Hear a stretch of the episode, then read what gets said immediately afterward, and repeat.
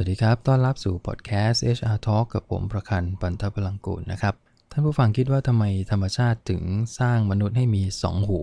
แต่มีแค่ปากเดียวนะมันเป็นนัยยะที่บอกเราว่าเราควรที่จะฟังมากกว่าที่จะพูดนะฮะแล้วก็เวลาเราฟังเราก็ควรจะฟังอย่างเข้าใจ คือไม่ใช่แค่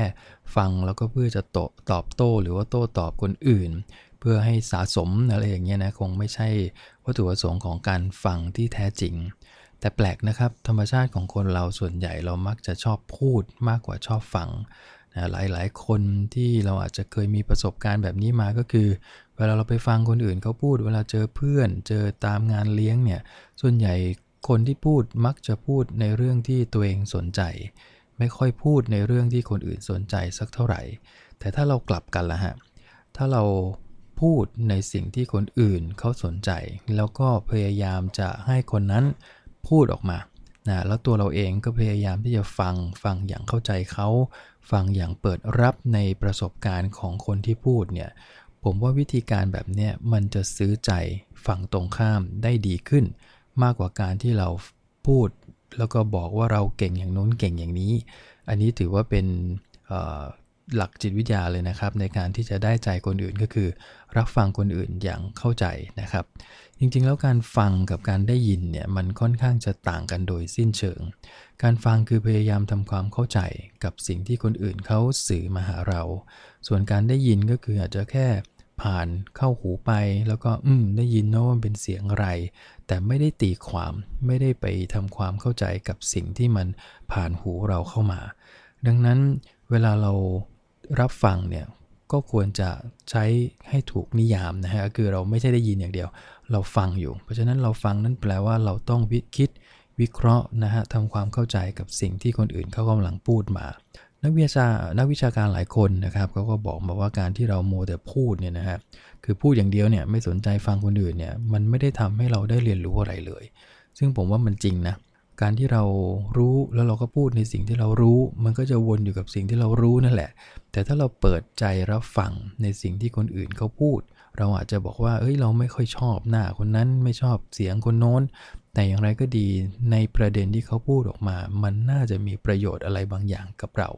ดังนั้นการฟังแบบเปิดใจเนี่ยมันกลับกลายเป็นว่ามันทำให้เราได้เรียนรู้ มีประสบการณ์นะครับ แล้วก็ได้ความรู้ใหม่ ๆ เข้ามา มันเป็นการเปิดมุมมองเลยนะฮะแทนที่เราจะหมุนวนเวียนอยู่กับสิ่งที่เรามีอยู่นะครับ โดยเฉพาะในการบริหารจัดการเรื่องของทรัพยากรบุคคลเนี่ยฮะหัวหน้าที่มีลูกน้องเนี่ยส่วนใหญ่หัวหน้าไม่ค่อยจะเปิดใจฟังเท่าไหร่ สิ่งหนึ่งที่หัวหน้าเข้าใจก็คือ ถ้าเขาพูดให้เยอะ ถ้าเขาพยายามที่จะทำให้ลูกน้อง เห็นว่าเขาเก่งโดยการพูดในเรื่องที่เขารู้เยอะ นะครับ บางคนนี่แปลงร่างนะฮะสับแสงเฉพาะทางมาเต็มนะครับหรือเรียกว่าไม่ต้องพูดให้ลูกน้องรู้เรื่องอะ่ะพูดให้ลูกน้องงงๆนี่แหละทำให้เกิดความเคารพนับถืออย่างมาก ซึ่งจริง ๆ แล้วคิดผิดนะฮะมันตรงกันข้ามเลยลูกน้องจะงงว่าไอ้นี่ทำไมมันพูดอะไรเยอะจังถูกไหมครับ แต่ถ้าตรงกันข้ามเลยนะฮะหัวหน้าพยายามรับฟังลูกน้อง พยายามที่จะกระตุ้นให้ลูกน้องพูดในสิ่งที่เขาคิด แล้วหัวหน้าก็ไม่เบรกนะฮะ ก็คือเปิดใจรับฟังทำความเข้าใจจริงๆนะจนกระทั่งสามารถจะเห็นว่าลูกน้องคิดอะไรอย่างไรเนี่ย สิ่งเหล่านี้มันทำให้เราได้เรียนรู้ในตัวลูกน้องของเราในแต่ละคนนะครับ จริงๆ ประโยชน์ของการฟังนี่มีเยอะนะฮะ อย่างเช่น 1. ช่วยสร้างความน่าเชื่อถือในตัวเราให้มากกว่าเดิม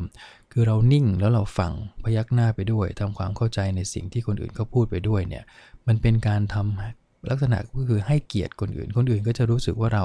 เป็นผู้ใหญ่นะฮะมีความน่าเชื่อถืออันที่ 2 ก็คือฟังก็จะช่วยทำให้ความสัมพันธ์ดีขึ้น ความสัมพันธ์ที่มันแย่ลงก็เพราะว่าต่างคนต่างพูดนี่แหละไม่ค่อยมีใครฟังซึ่งกันและกัน แต่ถ้าเรานั่งนิ่ง แล้วฟังเปิดใจในสิ่งที่คนอื่นพูดทำความเข้าใจในความรู้สึกของเขาเนี่ยตรงนี้มันจะสามารถสร้างความเข้าใจซึ่งกันและกันได้ดีขึ้นนะครับ ประเด็นที่ 3 คือการฟังช่วยทำให้เรามีความรู้แตกฉาน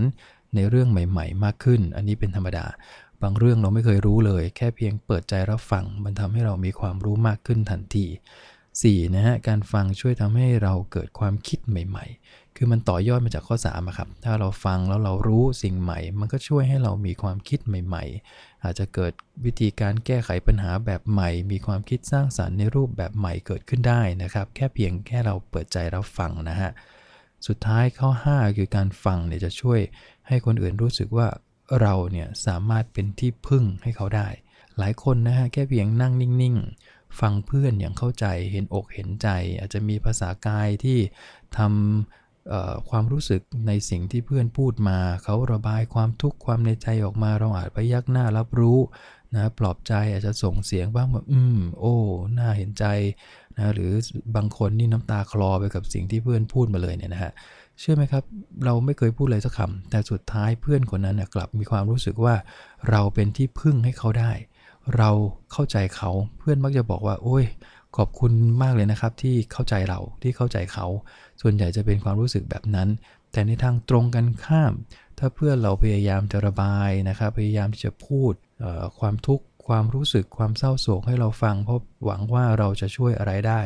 บางคนก็เข้าใจผิดก็คืออยากช่วยจริง ๆ ด้วยเจตนานะฮะอยากช่วยก็เลยเบรกซะเลย เพื่อนพูดมาแบบนี้ก็เฮ้ย อย่าคิดมาก เราเคยเจอมาแล้วเหตุการณ์แบบเนี้ยแล้วก็เราจะทำยังไงแบบ1 2 3 4คันนี้เราเป็นฝ่ายพูดละเพื่อนก็นั่งอึ้งพักใหญ่โอ้ยไม่ได้พูด แบบเนี้ยครับฝั่งตรงข้ามก็จะรู้สึกว่า เอ๊ะทำไมเราไม่เคยเข้าใจเขาเลย มาพูดทีไรเจอเบรกทุกทีพูดทีไรเจอหยุดแล้วก็เจอสั่งสอนตลอดเวลา ซึ่งเจตนาของเราอาจจะดีนะครับ แต่ในมุมของฝั่งตรงข้าม ซึ่งบางครั้งเขาต้องการแค่เพียง คนที่เปิดใจรับฟังเขา แค่นั้นเขาก็พอใจละ นี่คือศิลปะอย่างหนึ่งนะฮะของการที่จะสร้างความสัมพันธ์ที่ดีกับอีกฝั่งหนึ่ง แค่เพียงเปิดใจรับฟังเท่านั้นเองนะครับ เพราะฉะนั้นในการใช้ชีวิต ของเราในแต่ละวันเนี่ยนะฮะไม่ว่าจะเป็นการทำงาน การอยู่กับครอบครัวเพื่อนร่วมงาน หัวหน้าลูกน้องนะอยากให้ลองเปิดใจรับฟังกันให้มากขึ้นกว่าเดิม ฟังโดยการเปลี่ยนมุมมองใหม่ ตามที่อีกฝั่งหนึ่งเขาพูดมานะบางครั้งถ้าเราเปิดใจรับฟังแล้วก็คิดตามไปด้วยจริงๆเนี่ยนะครับ เราจะได้ความรู้นะครับ เราจะได้สาระที่บางครั้งเราบอกว่าโอ้ไม่เคยได้ยินแบบนี้มาก่อน นะบางเรื่องบางราวนี่มันทำให้เรารู้สึกแบบได้ความรู้ใหม่ๆ เข้ามาเต็มเลยนะครับ อันนี้ก็คือประโยชน์จริงๆนะฮะของการที่เราเปิดใจรับฟังนั้นวันนี้คุณเปิดใจรับฟังคนอื่น อย่างเข้าใจแล้วหรือยังก็ฝากประเด็นวันนี้ไว้เท่านี้นะครับพบกันใหม่ในครั้งหน้าครับผมขอบคุณครับสวัสดีครับ